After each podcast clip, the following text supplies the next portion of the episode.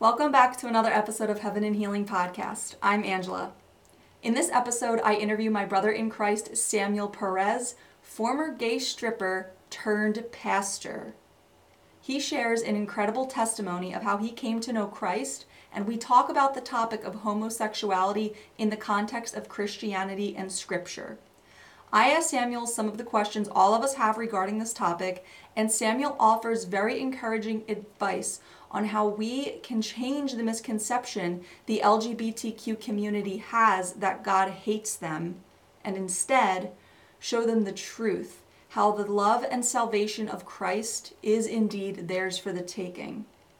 This is one of those subjects many Christians either avoid or lean into a progressive approach on but Samuel does a really great job at showing us how we can stick to scripture and still show so much compassion for these people that unfortunately still find their identity in their sexuality instead of the Lord. This episode is moving and compelling. We really hope that you enjoy it and that you are able to take this with you up and out into your life.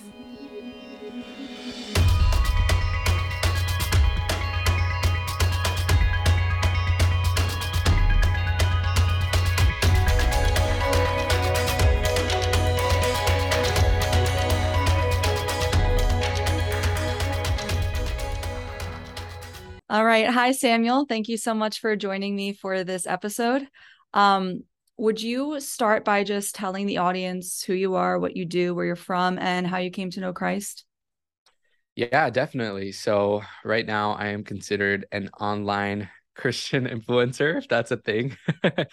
um, but yeah, I make TikToks and uh, YouTube videos, and I have a podcast, and I'm an online ministry full time. I'm kind of a low key a pastor or whatever, if you want to say that. Um, but it's been awesome. I've been in ministry now for about four years and doing that. I was born and raised in Miami, Florida.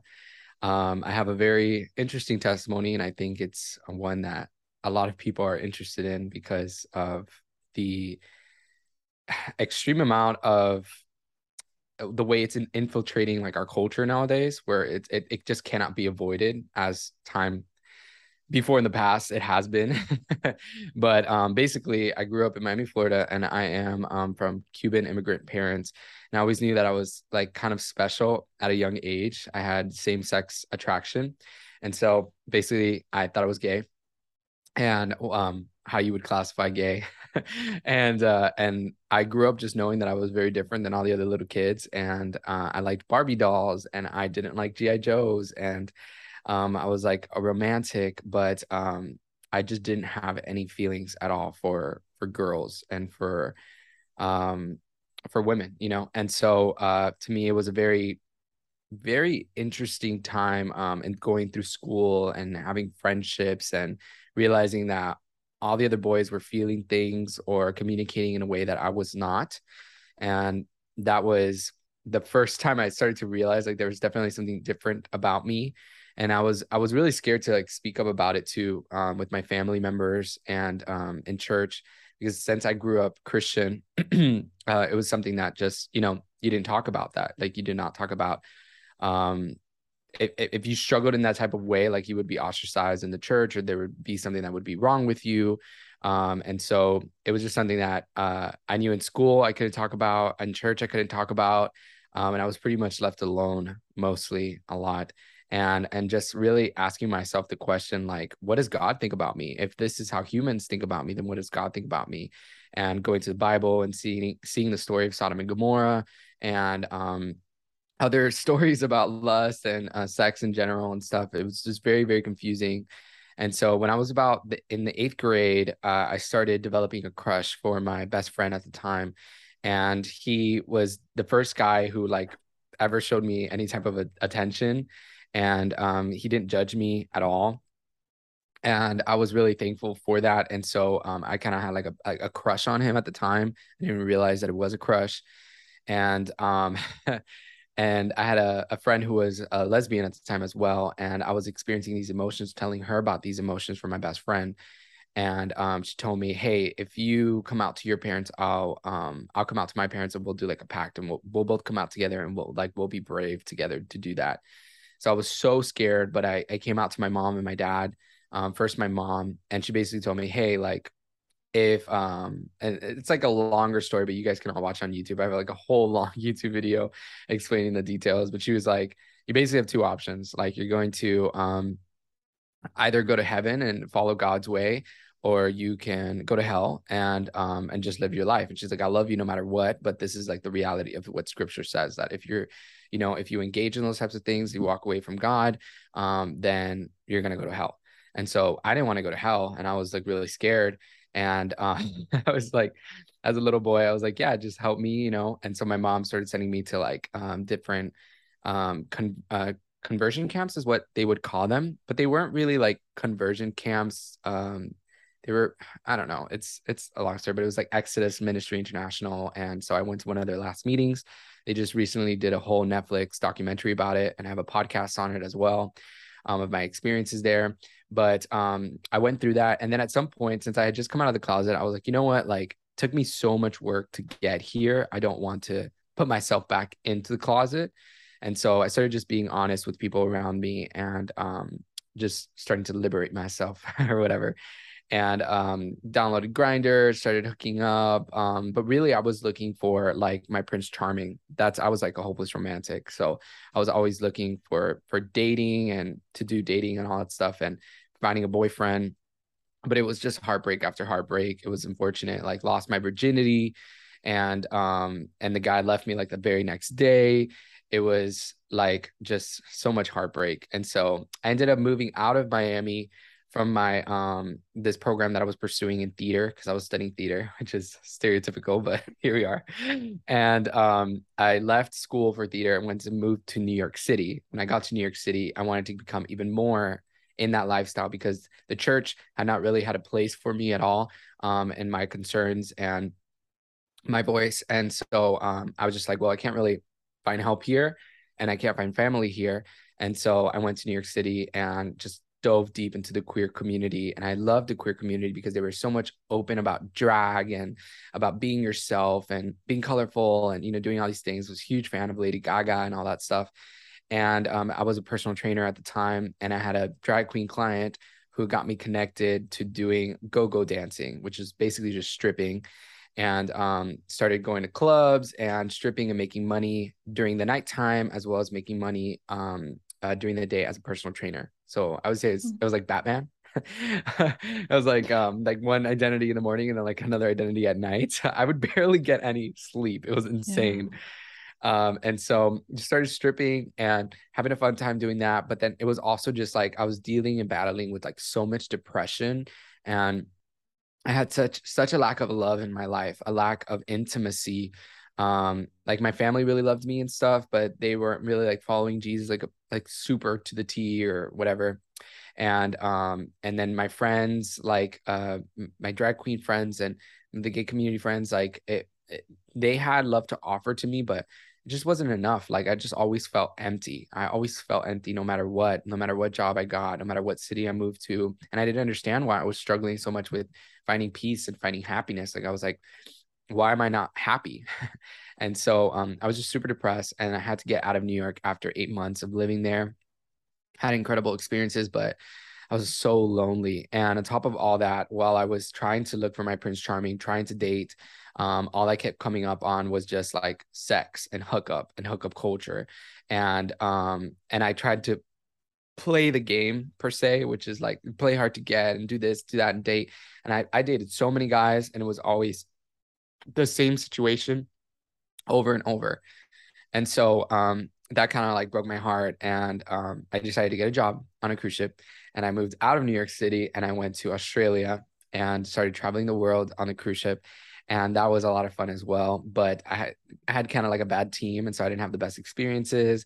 And that really got me thinking more when I was away from my phone and from technology, from being on the sea for, for long amounts of time um, I started thinking more about my depression and, and, and all that stuff. And, and then I also started to think how incredibly blessed I am to be an American, which a lot of people don't talk about. Like it's insane. I really got to see how other people live in other parts of the world and how blessed I am as an American and the opportunities that we have here. And so I decided to go back to America and uh, to take advantage of those opportunities. And when I got back, I just fell into deep, deep depression since I had been battling it out since like eighth grade. Um, when my best friend, who I was saying earlier, um, he rejected me. And that was kind of like the beginning of like my root trauma was like rejection. There's a lot of rejection that was involved in my life constantly.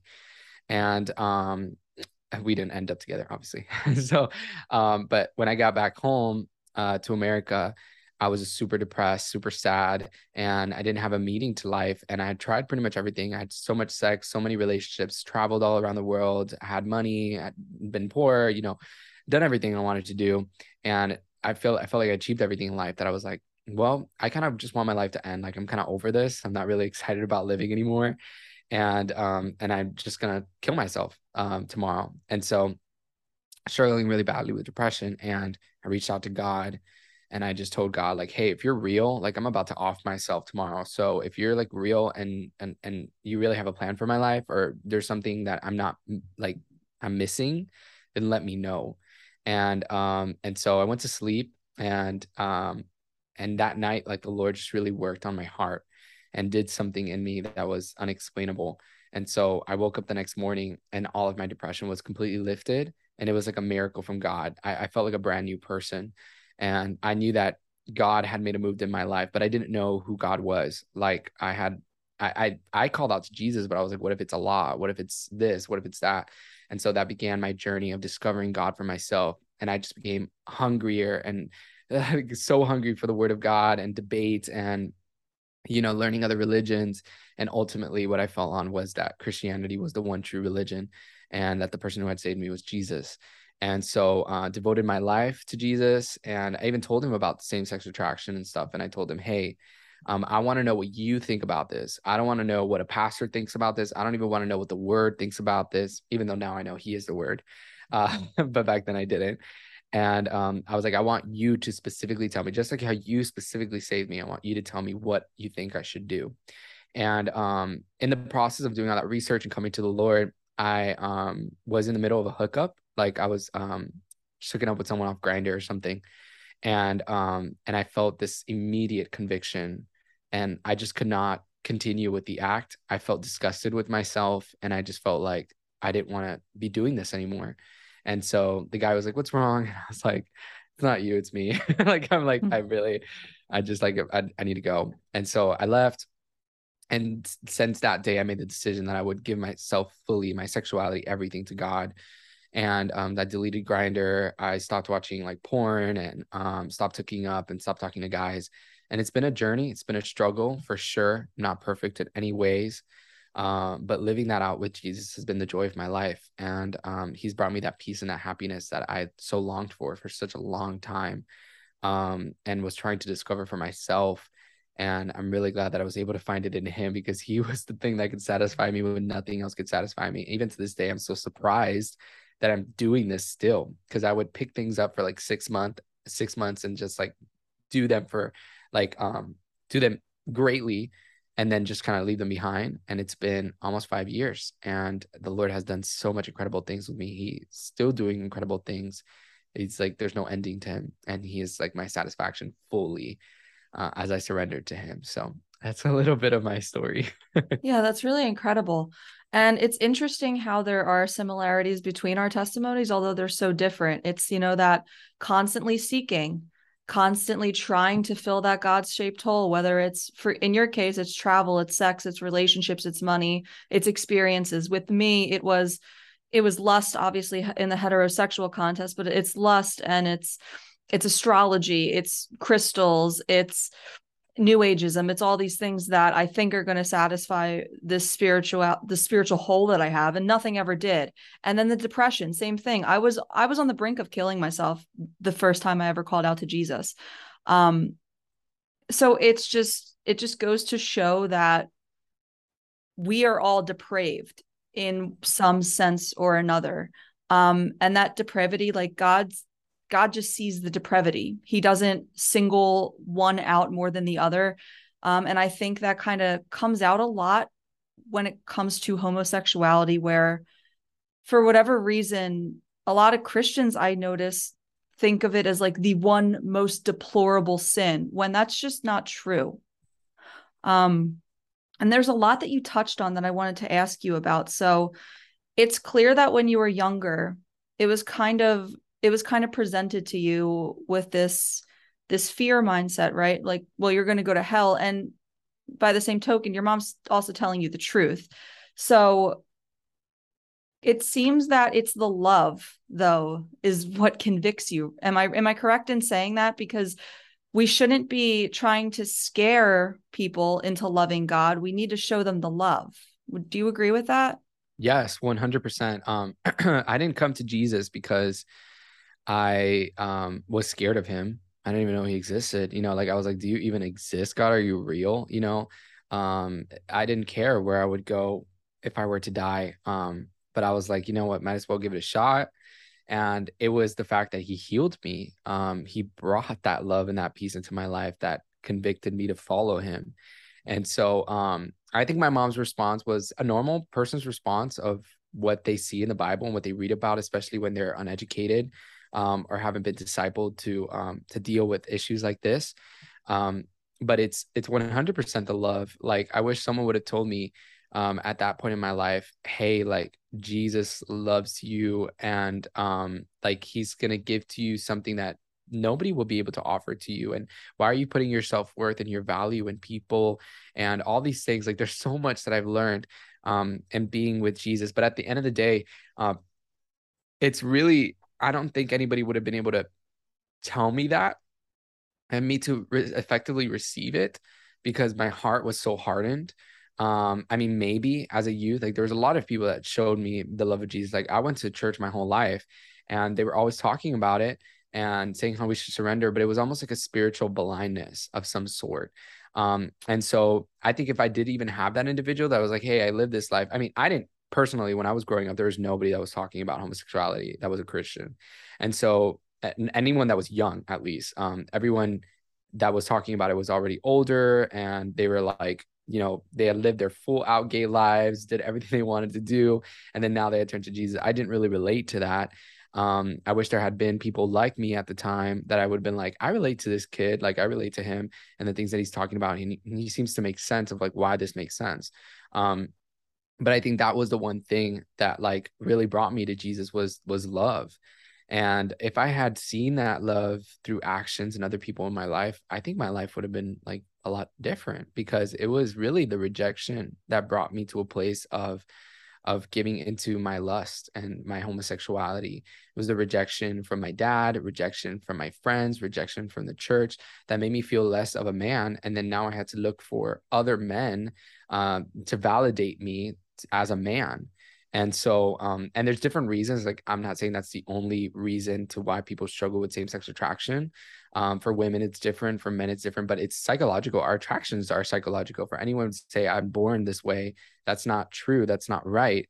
Everyone knows that whatever you're attracted to is based on your psychology of how you grew up um, different things that you experience. Like there's no doctor in the world that will ever say that someone is born with an attraction right off the bat. That's insane and so um, psychologically, there were things that happened to me that I was like, this is what I want. Like I didn't have attention from my dad and I didn't have attention from male friends. Um, and then now I'm seeking that out. And the devil has perverted those things to like um, make me want them in a bad way instead of the way that I should actually want them. Because it's not bad to want attention from from mentors, from uh, elder from elder people, you know, from father figures, from your friendships. Um, we need that, especially as the body of Christ, 100%. We need to love. We we need love from other people. Um, well, the problem is that the devil will use that real want and pervert it to something that becomes selfish in its nature and it's all about me, me, me and that's how how it was. It was like since i was rejected now i need to fill this rejection and this hole inside of me. It's all about how i feel. It's all about um what i want. And even straight people they struggle with this as well. Like the heterosexuals are not exempt from this. That's why i don't think the story's all that different. Homosexual versus heterosexual is very much the same. Attraction is attractions at the end of the day. Lust is lust at the end of the day.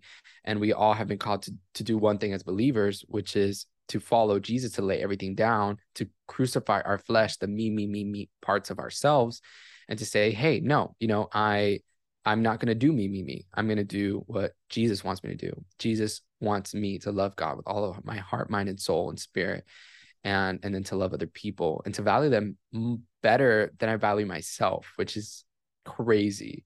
So yeah, I think love is at its root. I think if we were to go out there as believers and really love people, show people that that that you love them. You know, like there's so many gay kids out there that have been kicked out of their homes, um, drag queens and transvestites or people that are just, you know, they need love in their lives and you got to show it to them, whether it's monetary, whether it's um, you know, uh, through an act of kindness, through giftings, uh, all the love languages show them that love and that might actually open their heart up to the love of god and that's what you want to do because once they're open they, they can receive that love of god instead of you just saying hey jesus loves you and like you shouldn't date men because that's not what he wants for your life amen and there's a similarity there as well and it actually points to um how much we need to follow the Bible because I also grew up without any attention from my dad because I never knew him.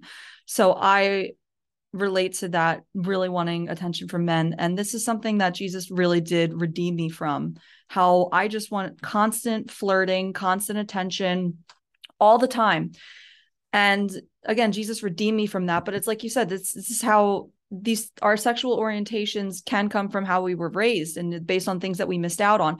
And like I said that further lends to us needing to follow what the Bible says because perhaps if you and I had both grown up in you know, well-rounded nuclear family units, then that wouldn't have been an issue for us. And, you know, it's not to say that's necessarily 100% true, but it would have helped.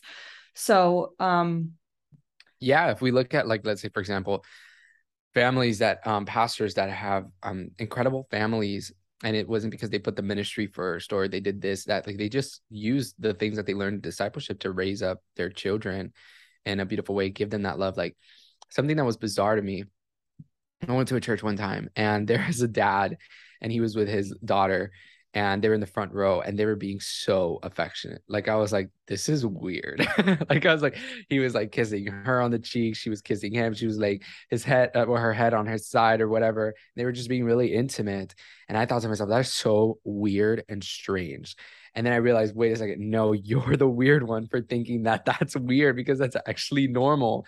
And when you get that as a child, that your dad loves you, your mom loves you, your family like accepts you, they bring out the best parts of you, they encourage you, they edify you when it's difficult, when it's hard, when it's good.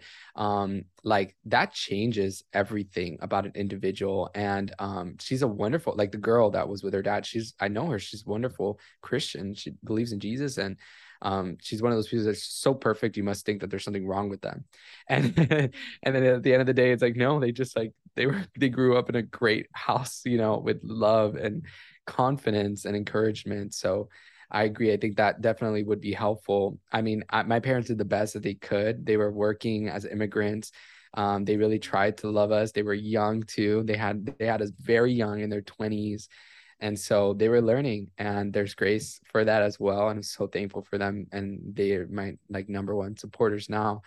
Um but yeah i think things would have been different had i maybe had more attention. Instead of focusing on money and providence and they would have given to us emotionally a lot of things could have been different Amen. And ultimately, it's all part of God's plan, of course. And my mom did the best she could too with what she had. I always say I had more love than I knew what to do with, but I didn't have the love of Christ. And that really did ultimately make all the difference. Um, yes. And what you were talking about beforehand, how we're, you know, Jesus says you have to pick up your cross and follow me daily. And we have to crucify our flesh. And that is not reserved for homosexuality alone at all. Um, but what I have noticed is that homosexuality has absolutely become an idol in this culture especially.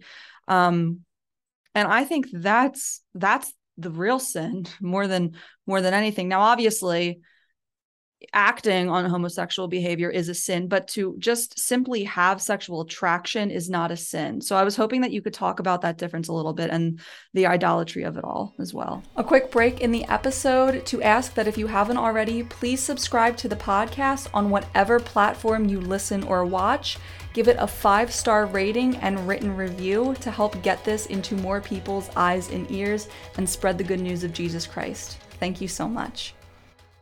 Yeah, I think it's easier to point out things about people that you don't struggle with um, versus things that you do struggle with. And so homosexuality has really been a punching bag um, for prideful Christians uh, to say that we are better than you or we don't struggle in that type of way. And so here's like, okay, I struggle with adultery with my wife, or I struggle with this, or I struggle with that, but I don't struggle with homosexuality. So this is the one thing I know that I can talk about in church. I can make sermons about, and I can ostracize this group of people because it's like something I never have to deal with and I never will have to deal with. And that's what it kind of comes off in church.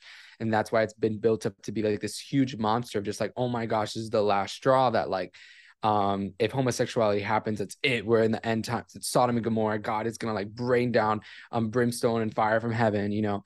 And that's just not the case. Like, first off, Sodom and Gomorrah was destroyed because everything was wicked. And as a result, the entire system and structure was flipped upside down. So men were with men, women were with women. But that's a result of the wickedness. That is not the wickedness or the root of the wickedness. And we have to understand that.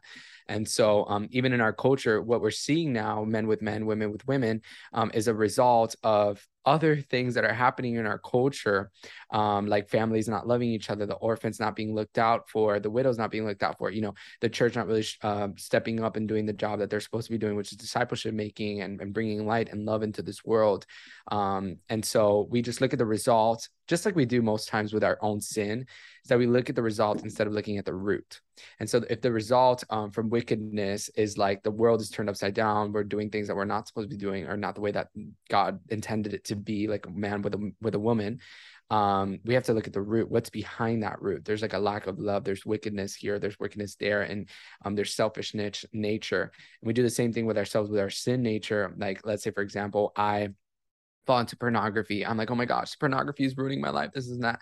But then what I don't really realize is that there's there's a root behind that pornography that I have to go after. Um, and that's what is the result of that root. So there takes no importance for me to try to fix that fruit um, which is not a fruit, but like a negative fruit. Um, I have to go after the root, cut it off at the root so that it doesn't produce any more of that fruit. And most times, what the church has done is just like they try to go after the fruit instead of the root. And um, they don't realize that after going after the fruit, it's ineffective. You're not doing anything. Um, and so there's it, it's become this idolatry of just like, yeah, Christians they hate homosexuals or this and that, or they need homosexuals eh, uh, to change. And then it's also that double standard that I talk about all of the time. That it's like in the church structure and believe me, I love the church. One of the reasons why I'm doing all of this is so that we can get better as a church. Because I love the church, I want to see a, a clean and pure, a spotless bride, not because I want to tear them down, but um, I'm going to call out the little things that are dirty so that we can work on those things. Because if we don't, then like, how will it ever become clean? And so a lot of people think that's hate, but it's not hate, it's love. It's like we need to be clean here in these areas. And so what I've noticed is that double standard as well is like, let's say, for example, there's um uh the idolatry of of marriage of really just like and that's not something that jesus uh, had uh, like a, a, a, huge principle for. Like in matthew chapter 13 maybe 14 or 16 i forget where i always forget but he talks about the importance where the disciples are talking about divorce and what's the point of getting married if they have to be with one person for the rest of their life. And jesus is like well then actually you should be single and i think it's better if you are single than to be married because you can devote more of yourself um, and this is a gift from god to the kingdom right? And so something like if we really look at what jesus thought was important. He's like, marriage is beautiful. It's a representation, symbolic for me in the church. But I actually value more people who devote themselves entirely to the kingdom of God. And that's um that's not for everybody, but it is definitely a gift. And for sure, probably a gift to many different homosexuals out there in the country that the devil has not perverted to say, oh, you're not attracted to anyone? Well, you should just do this, be pan or be bi or be trans or, you know, um, find attraction elsewhere instead of devoting yourself full-heartedly like to the lord. So there's a huge double standard of just like heterosexuals get away with things in the church which i will call out because i think that's unfair. Um and like getting married to a spouse that they know is not supposed to be their spouse, but they just want to have sex and they don't want to be virgins anymore, um, or whatever it is the case. Um, they get treated better. You're, you get treated better in leadership if you are married versus if you're not married. Um, like even a, a, a woman in ministry is the same kind of double standard too. Like there's problems within that as well. Like um, it's just there's a lot of garbage in ministry nowadays and we've really lost the root of what we're all supposed to be doing which is what jesus asked us to which is to love love him and to love each other. How can i love each other? And of course there's boundaries in love as well. But um uh, something we def- definitely for sure need to explore. Yeah 100% i totally agree with that and i like that this is a part of your mission because there is a lot that is wrong with um much of the church structure and we were talking a little bit before we started recording. I had mentioned to you that when I first started to get to know Jesus and started to get into the word, this is something just homosexuality. It's something that took me a minute to really be able to accept what the Bible says about it. Um, and it's something that turned me off about Christianity for so long because obviously under the guise of new ageism, it was always, you know, tolerance and inclusivity and love is love and all these things. And it was you know this idea that well with christianity it's it's more oppressive. It's that there's all these rules and all these standards and god will hate you if you're gay which obviously is not true but that's that's what people think. Yes. So could you speak on that a little bit how that is just not true at all and why God makes rules for us to follow so that we don't hurt ourselves. Yes. And and that we actually produce a planet in a world that is um beautiful and full of of of incredible reproductive like continue to reproduce more beauty and more beauty all the time. When we don't follow that the rules that God has for us and the way that he wants us to live, we stump the world of its growth. Even when it comes to, let's say, for example, homosexual relationships, it's not reproducible. Like when a man and a man they come together, um, that's it. It's the end of their generational line. Um, unless, of course, you know they adopt and stuff like that. But then again, it's not their DNA. It's it's it, it stops producing. So if every single person decided that they wanted to be gay and they wanted to be in a homosexual lesbian relationship, if we really think about it, that would be the extinct extinction of humankind and um because there would be nobody reproducing. Not that the uh the success of of a perfect relationship is reproducing. It just there's guidelines and there's boundaries for things that we don't understand and we don't even know that god does for us that we come to understand maybe later on in life. And there's a reason for all that. A man and a man together is very interesting. It's not that oh god says this is wrong.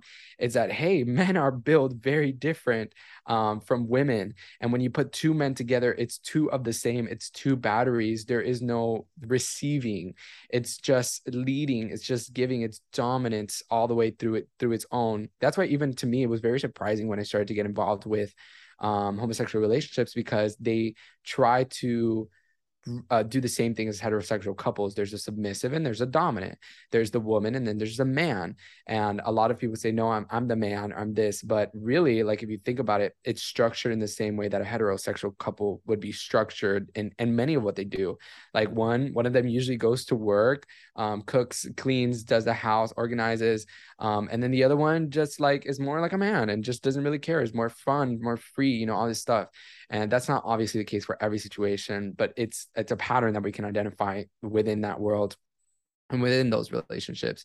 Um, and so all those things like they even pattern what God has set for good um, within their own own lives. And the whole point of it is that when you bring two of the two of the same together in a relationship, it, it's it's no longer fruitful. It can be very difficult. Like there was a reason why I was like, man, I don't understand why I can't keep a long term boyfriend for a very long time um it doesn't seem to last very long not even really knowing that like no relationship whether it's homosexual or heterosexual can last for very long without jesus um there was always the introduction of a third person like a thruple or a um uh, a, a, a relationship where they're just constantly introducing new people into the bedroom, keeping things fun, keeping things alive, or there was the introduction of drugs, or there was the workaholic, or you know, it was never healthy relationships that I ever saw. Like I never, never, never saw a healthy relationship in the gay community. And I met a lot of gay people. I met all types of gay people. and so um, I think um, when it comes to lesbians, it's a little bit different as well, but women are more open to receiving from each other instead of dominating, instead of leading.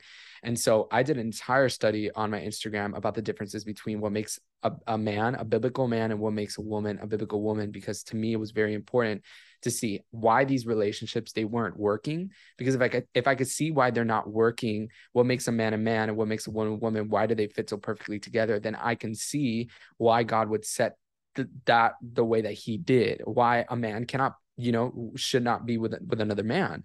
Um if if it doesn't make sense to me logically then i'd be like you know i'm i am going to question god and be like god well why can't a man be with a man but now it makes 100% sense to me that it's like a man has characteristics that go so well with a woman but what what can I do now? You know, I struggle with same sex attraction. I, I don't like women. I'm not attracted to them to them in that sexual way. What do I do if I'm that individual?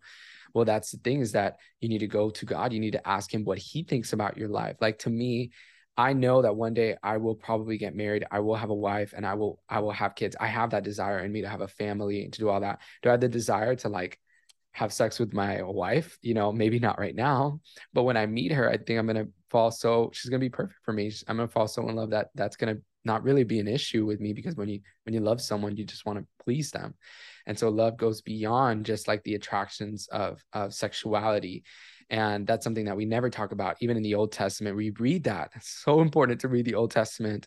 We read about um, how there were arranged marriages, and um, the marriages was was more like, okay, we're gonna make a decision. It wasn't more so I'm attracted to you, you're attracted to me, let's get married, and that's what the whole thing is based upon. It's just attraction. That's Hollywood. That was invented in the West. That didn't happen. And it's why it still doesn't happen in the East because they don't have Hollywood over there. But that was something we invented. That's not how the world works. Love is not a feeling, love is a decision. And so now that I know the the parameters of God's love through his boundaries of what he's like, this is going to be helpful, this is not going to be helpful. I know that you being with a man is not going to be helpful for your life. I don't want you to go through that. You're going to get STDs, you're going to do this, you're going to do that, you're going to end up in fights. You know, all this stuff they can't receive from you, you can't reproduce, you know, all these things. Um, now I trust God and I've been able to understand that.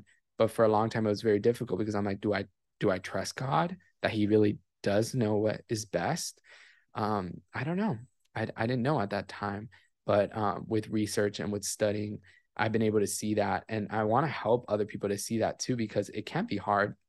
Like people are like, but I don't understand. Like my gay friend, he just wants to find love. Um, well, honey, he's not going to find it like in a bedroom with another man. He's going to find it in the beauty, the beauty of Jesus, because that's where we all find it. Um, and and if we preach something else differently, like we preach the idolatry of marriage, which is oh, don't worry, like you'll be complete when you finally get married, when you have a husband, when you have kids. You know, the heterosexuals, they will bring that thought to homosexuals as well.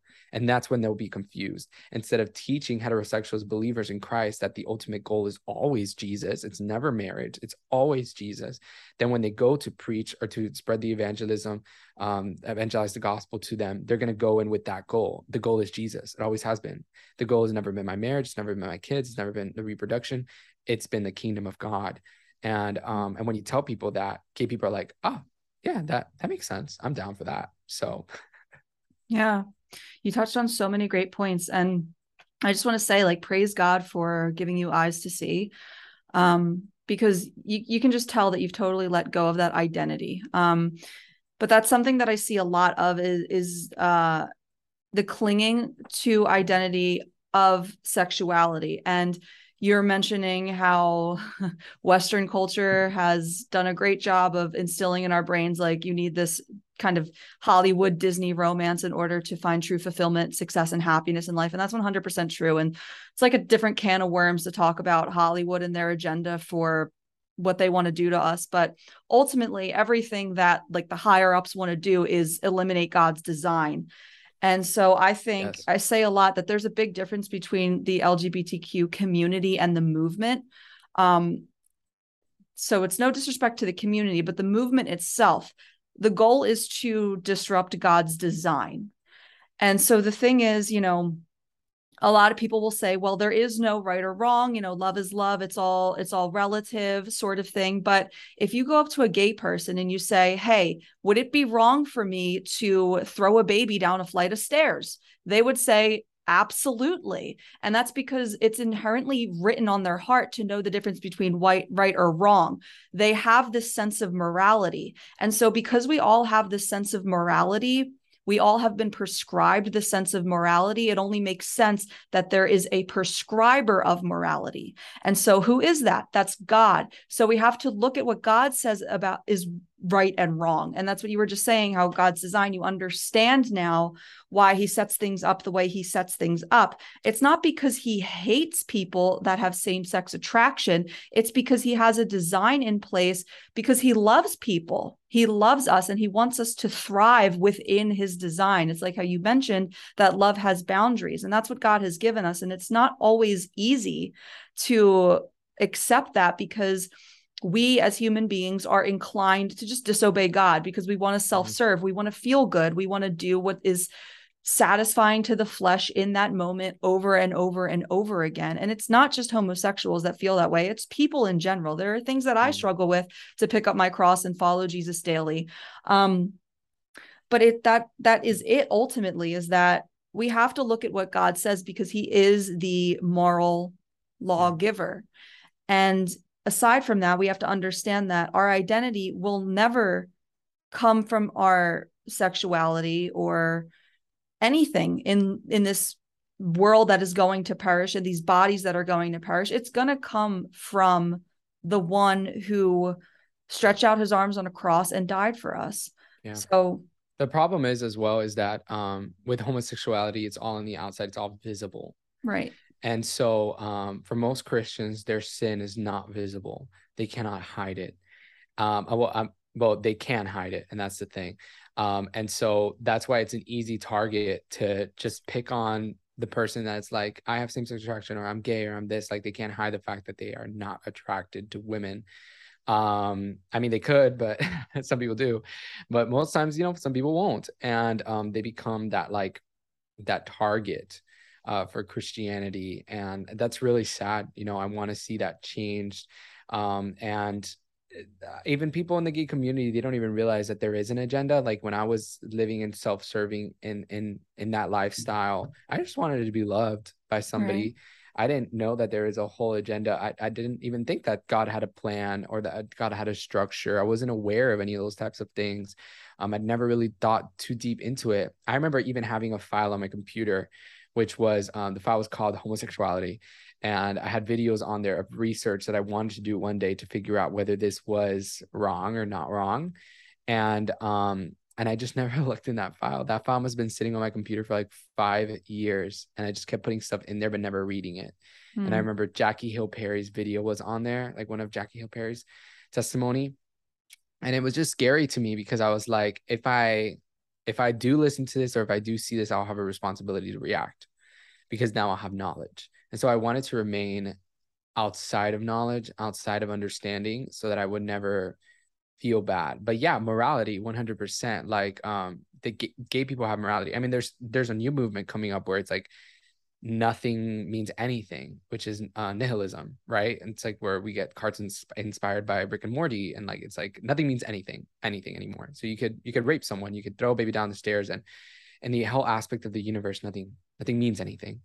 And so um so that is definitely I think what's coming for our culture and our society um, where we will let go of morality and we'll say, yeah, you know, you want to be a pedophile, be a pedophile, or you know, do this or rape this, or you know, nothing matters because we're all just floating on a rock somewhere in the middle of space, and we've all just created a morality system for ourselves that's based on a book that was written and over many years and just to control people from the government and the agencies.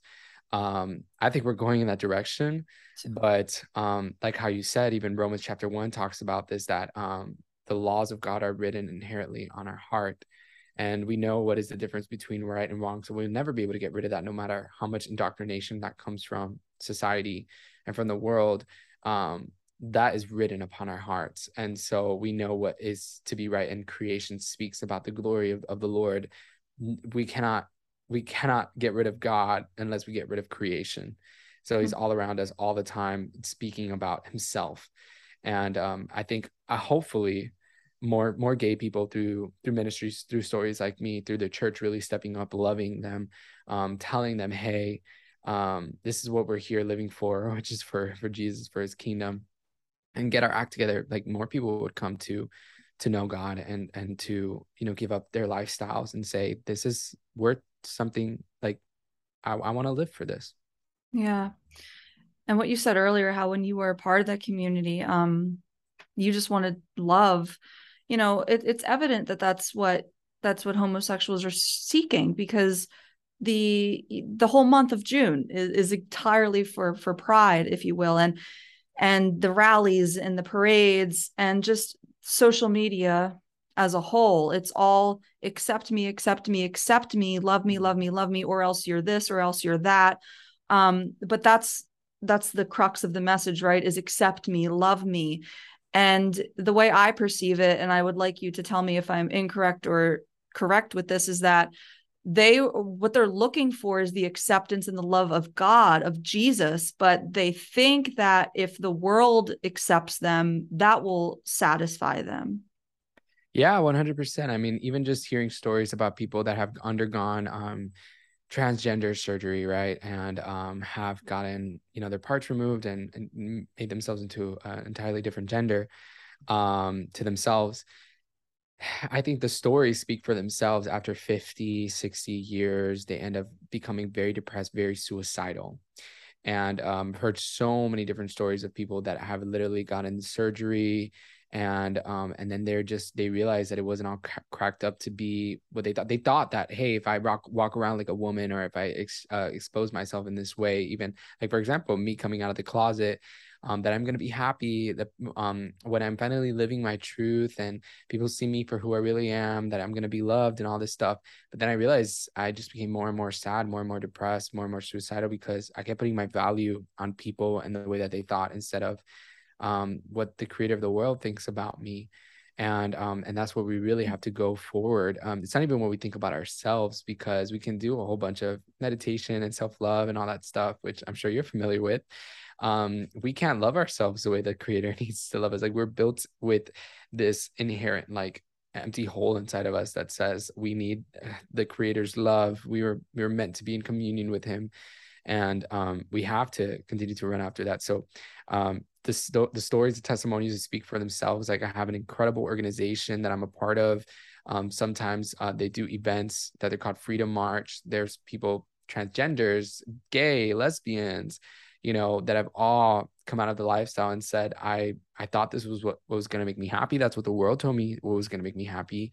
And when everyone finally finally accepted me i realized i wasn't happy with myself and i i couldn't be happy with me and they end up turning to God because it's the only love that they're seeking for and that is truly unconditional and non-wavering and faithful to the end.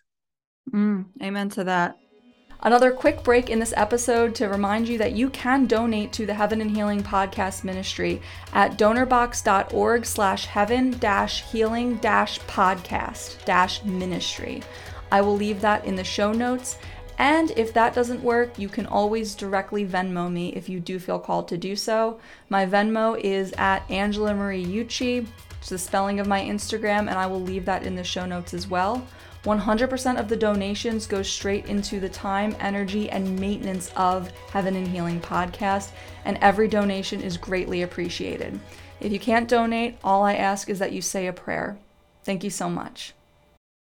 so as i became christian obviously i'm sure you faced this too um, and actually i'm curious about that any backlash you received when you did kind of or this still continue to receive i'm Yeah. sure but when i first became christian uh, a lot of people coming from the new age backdrop again of love light all inclusivity people started saying to me well now you're judgmental now you're bigoted now you hate people i've been told like now you hate gay people and it's not that it's it's never that um and while yes there are some christians that like you have talked about throughout this episode act very haughty about it and do have um condemnation for that.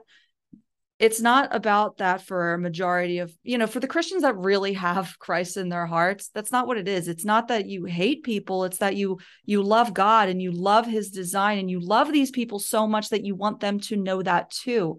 Um and and with that i think it's really easy for a lot of homosexual people that are inclined to that lifestyle to think that well yeah god does hate me uh, so I'm just not even going to have any parts of that. I'm not curious about it. I don't I don't care what the Bible says. I don't believe it in any way because well, I'm just going to hell anyway. And that's someone actually said that to me, you know, like uh responded to something I said months ago and said, "And please don't bother praying for me because I'm just going to hell anyway, uh because your God hates me." And it's not that, but I I can see why people would think that based on the way Christians act but that's kind of a moot point. The thing is though, the Bible never says that God hates gay people. It's it it condemns unrepented sin, which would be, you know, living in homosexual behavior, which is different from homosexual orientation.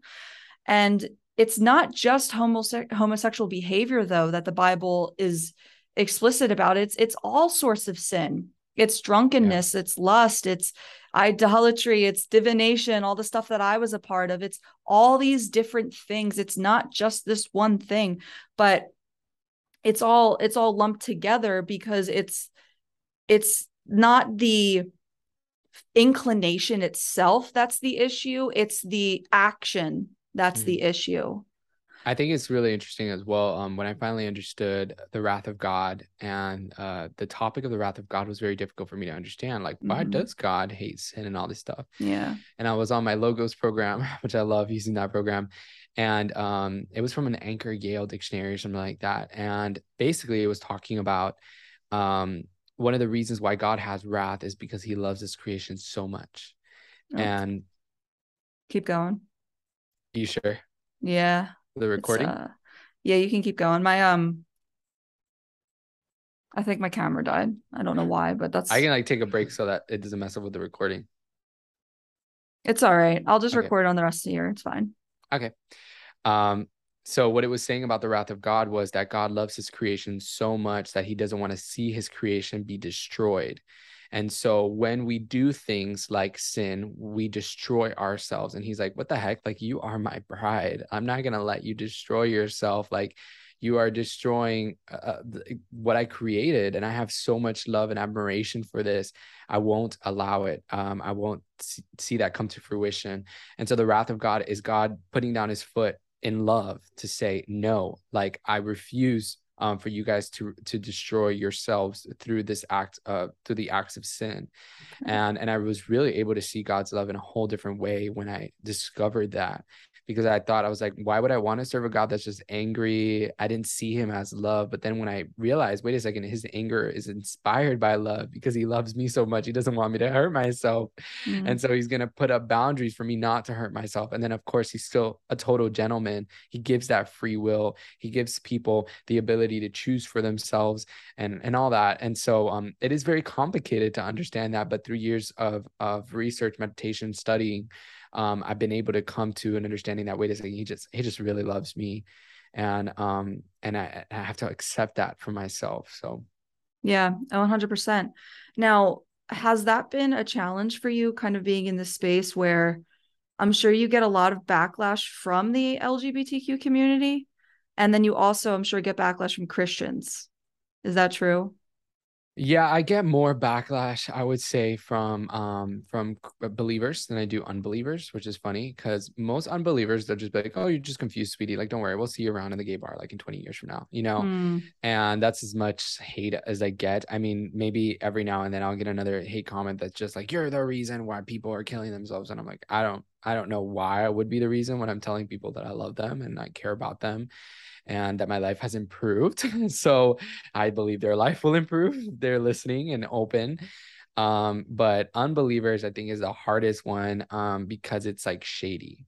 You know, it's like um, shady comments online of just like a, a sense of self worth that they are more righteous than me because they don't struggle with the things that I struggle with.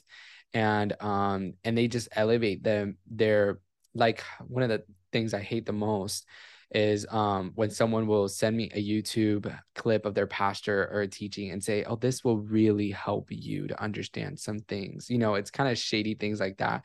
That it's like, okay, like, did you have something that you wanted to tell me that you think I'm not understanding? And if so, just let me know. I will be open to receiving instead of like throwing a shady comment like that um, but it's this idea that they really do think that they're better than you and um, have an understanding of god better than you and then it's so funny because um, i've actually been able to bring a ton more people into the kingdom and save so much of those people that just keep sending me those videos or doing this or questioning my motives or questioning my ministry, I've been able to do more for the kingdom than they probably would be able to do in their whole lifetimes. And that's not out of pride. That's out of the fact that God always uses the weak. God mm-hmm. always uses the humble. God always uses the ones that are willing to put themselves out there and say, I'm nothing. You know, I just I just have a relationship with God. I don't think of myself more grand grandeur than anybody else or better or special. Um, God loves humility. Um, and I have a lot of humility. I'm like, hey, you yeah. know, like I I really can't do anything without God. And everything that I've accomplished so far has been Him like just putting me on a platform for whatever reason that He thought it was good to do that. Even I wouldn't trust myself in that process, but He certainly did trust me. And I've been able to, through that love, experience incredible things. And so um, I think I get so much hate from believers. And even when I step foot in churches and stuff, it's it's always like I know better than you, or this is and that. Um, it's really sad and I, I really don't want anyone to get treated that way like i'm a tough cookie. I can walk in there i can put on a nice face i can smile and i can say thank you you know god bless. Um, but other people that's what's going to lead them to walk away from christianity because they're not as secure or mature in the relationship with jesus to know that their identity comes from jesus. So when i go to those places and people say nasty things about me behind my back which i hear later on um, things like he has a gay demon or he would be more successful in ministry if he was de- if, if he was married or this, and that. Um, i've heard it all. Um, i just smile and you know get on with my day because my identity is in christ. But other people that's not the case. They're not so strong in their identity yet and they need people to build them up and the church that's supposed to be building them up is tearing them down. And so um, i get very angry when it comes to that and only because i'm like man we're hurting people. We're really really, really hurting people and I don't want to see people hurt anymore. And half of the things that people have done to me, it's so sad. I would never want anyone to go through that. Um, and and I'm sad for myself too that I had to go through that as well. Like that sucks. but thank God for Jesus and his his love and and yeah. him asking us to forgive people because I've had to do a lot of forgiveness. Yeah. Amen. Uh, praise God for how he's using you. I think uh, that's definitely an issue. And um, the more mature that I come in my walk with Christ, the more that I see that too. I see how people get so turned off by Christianity. It's not because of Jesus, it's because of Christians. And it is a problem. And it, it just baffles me this uh this self-righteousness coming from people that are claiming that they believe in an all-righteous God. It just doesn't make sense. And I think that it is a serious problem. And that's why I'm really happy that people like you and I are using these platforms to really kind of change that paradigm. Um, because ultimately we're we're to show people the love of God. And for someone to say to you that you have a gay demon, that's just the most ridiculous thing I've ever heard. I mean, the reason that the Bible even talks about homosexuality and tells us to stay away from it is the same reason that the Bible says, you know, cast your anxieties on the God for he cares for you. It's because, you know, it wouldn't say that if there weren't anxieties to be cast onto God. The same way that it wouldn't mention homosexuality in the Bible if God didn't know people would struggle with it. So that's yeah. just that's just that's just crazy to me that people have actually said that to you. Yeah, and I really like the part of as well in the gospel where it says that uh, Jesus was tempted in every single way known mm-hmm. to man. I think that's actually um in Romans maybe, and um and that means he he also could have been tempted with following his lusts or or whatever or outside lusts. I wouldn't say his lusts. He didn't have any sin inside of him, but um he was tempted with everything imaginable, and yeah. um and so I have a God that can relate to me relate to the things that I've been through. He can relate to rejection. He can relate to loneliness. He can re- reject. Uh, well, he can relate to being single. He was never married, so we are his bride. He's married to us, and um and that's what i love about following jesus that it's not this like white jesus of this christian traditionalism that has lasted in you know 2000 years it's a very personal relationship with me and jesus uh, the man who experienced everything that i've experienced more so and um, been able to connect with him in times where people have not been able where i have not been able to connect with people and so uh, i hope that other people can really find that um, deep deep connection they don't have to go to church for that they don't have to seek somebody else out a priest or anyone else um, all they have to do is just call on God the same way that I called on God in my room and say, Hey, God, I'm open. I'm at my wits' end. I'm really empty and I need you and I need you to show up for me. And I'm willing to dig deeper into your word and to look for you um, and help me, you know. And I, I believe God will respond uh, to people's pure, beautiful requests like that. And and if and if he doesn't eh, we are his hands and feet you know and so i have resources on my website i have a discord i have like podcasts and YouTubes and you know so much things that I have that I'm helping other people who struggle with this area because if if God doesn't respond to them like he responded to me in a crazy miracle miraculous way which I believe he will but if he doesn't I am the hands and feet. And so I can help people encourage them the way that God has encouraged me helped me done miraculous things for me. What would you say to people that um maybe do struggle with this and they want to love God or they do love God or you know whatever the case is and they they would say that they can love Jesus and they can have a relationship with Jesus and God like you're talking about but they can still follow through with their homosexual lifestyle what would you say to those people well, at first off, I would say I don't know what gospel they're reading, mm-hmm. but uh, the gospel is clear for everyone, not just homosexuals. Um, it's the same message for everyone. It's leave your brother, your brother, your sister, your father behind, take up your cro- um your cross. And so um it's no longer like, hey, I want to follow God, I can do whatever I want. That's not what Jesus came to preach. So if you really do believe the teachings of Jesus, you have to go back in and like read the teachings of Jesus. Now, if you don't believe the teachings of Jesus, you believe that the Bible's been messed with, and that's a whole other problem um, that the Holy Spirit needs to convict you of. If you have the Holy Spirit, if you've been asking the Holy Spirit, and um, the Holy Spirit only ever has one message. And so um, I think to me, it's that core central, like I can follow God and still do whatever I want. That wasn't the message that Jesus preached. And so if that's a mentality that someone has, I think the gospel has gone way over their heads. Um, they didn't understand the very simple message that he had. It was like, hey, the same way that I have died for you guys is the same way that you guys are gonna die for me, whether it's spiritual, whether it's um or physical, even some people are called to physically die um, for the kingdom of God. And so um I, I I would say continue, continue to discover. If you really do have that relationship with God, I believe that He will bring you to that discovering process. Um, but that to me sounds sounds like you are your own God. Mm-hmm. And and so I would say, are you your own God? Because if God just believes what you want him to believe, then you are your own God. And I don't, I don't believe in a God that believes what he wants, what what I believe. I believe in a God that is very different from what I believe and what I think is right. And I'm very proud and happy about that because that means that I am not my own God. I serve something that's outside of me. And so that's a response that I would give to people. That's really good. And then how do you think um because you're talking a lot about kind of like the issues within the church and the discipleship that's missing. So what do you think the solution would be in the church and what discipleship would you like to see more of as opposed to what is out there for homosexuals? Oh man, I think the church in general needs a reform to happen. I think there are local church bodies that are doing incredible and God bless them, you know. Um, and then there's, you know, big mega churches and stuff that kind of lost their way, become corporation businesses, you know, it's the reality. Um, but I would like to see people just become pillars of light and love and and just effectively disciple people the same way that Jesus discipled people in the book of Acts, which was uh to just live with people. Like Jesus lived with the disciples for 3 years. They saw him do everything. I'm sure they saw him even poop. you know, and so nothing was private. And um, that's the way that we need to be with each other.